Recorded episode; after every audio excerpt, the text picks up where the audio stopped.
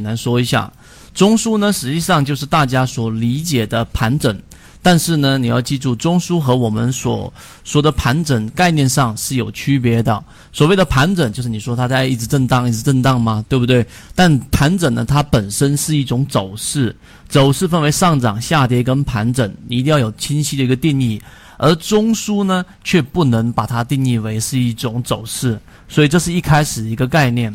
那么第二个就是任何一只个股啊，你要注意的是，你要去理解中枢形成的一个过程。那么这里面的话，我给大家去简单说一下，到底一只个股或者盘面是怎么样去形成一个中枢的。看文字，大家可以大概知道一个过程。那我现在就直接简短的说一下，任何一只个股或者说是 K 线。它在上涨之前必然经历的一个阶段，首先上涨和下跌都属于混沌期。什么叫混沌期呢？也就是说，一只个股，然后它可能在一分钟突然之间拔高，也可能突然之间下跌。那么这个就是缠论里面为什么说太小级别是不适合操作的，因为这一个时候呢，它突然间上窜下跳，上窜下跳，你所看的周期越小。它实际上可以去寻找的规律就越少，所以我不建议大家在寻找一只个股的这一种操作的介入位置的时候去用太小的周期，例如说一分钟、三分钟、五分钟，完全没有太大的一个必要。这一点大家先明白。第二个呢，就开始慢慢的去在个股里面形成的参与者，就是我买有这只个股的散户，就开始有一部分人看好这一只个股了，是在某个级别中枢进行反攻。这一个呢，我是在帮大家把复杂的东西给他说到，大家能够去理解某个级别的中中枢当中去形成一个反攻是什么意思呢？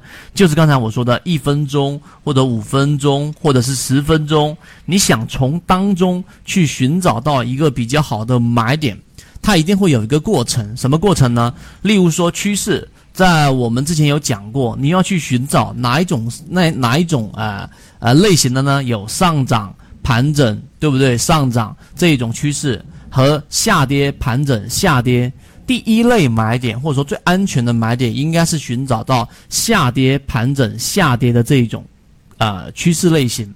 所以呢，在这个位置上呢，你就应该通过你操作的这种级别，例如说我平常是日线操作的。我就要通过六十分钟和三十分钟的这一个 K 线来作为辅助，来判断到底这一个我要去介入的一个位置合不合适。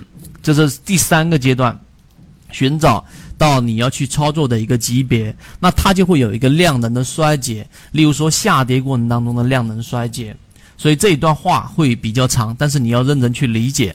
最后就是啊，缠论里面最主要的就是关于级别跟中枢的思维。很多人做股票只看日线，如果说是你一个中长期的一个投资者，那你可能看日线或者说看月线的时候就差不多了。但是你看月线的时候，还是要反过来去看日线级别的一个走势，因为如果你只是以你交易的这一个周期来作为你的观看的这一个日线的一个级别的话。那么最终你的操作会很慢，会很被动，甚至于这一只个股出现问题的时候，你却发现不了。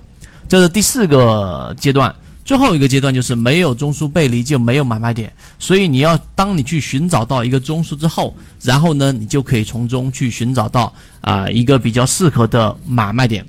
所以这几个阶段呢，你可能听下来会觉得稍微有一点点啊混乱。但是呢，已经比你去看缠论要更加清晰了。当你明白这几个阶段之后，剩下的事情就是实战了。所以在开始之前，我先给所有人去捋一捋我们的操作思维。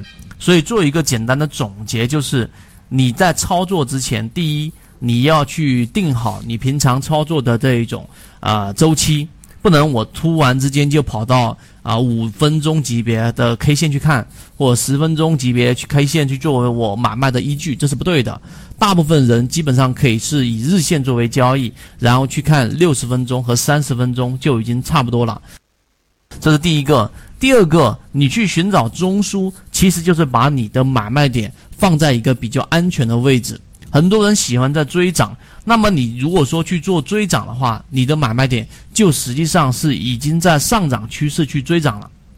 很多人会以为这叫趋势为王，但是呢，这种操作的风险级别会比现在我在讲你找中枢的这种操作级别要啊来的风险大。这个是第二个，第三个，你学习怎么样去判断中枢的目的是为了去找到更好的买卖点，这也是你操作当中的一个护城河。通过这三个点，我就让大家去明白啊一个中枢的一个概念。然后我们现在来进入到实战里面的一个操作。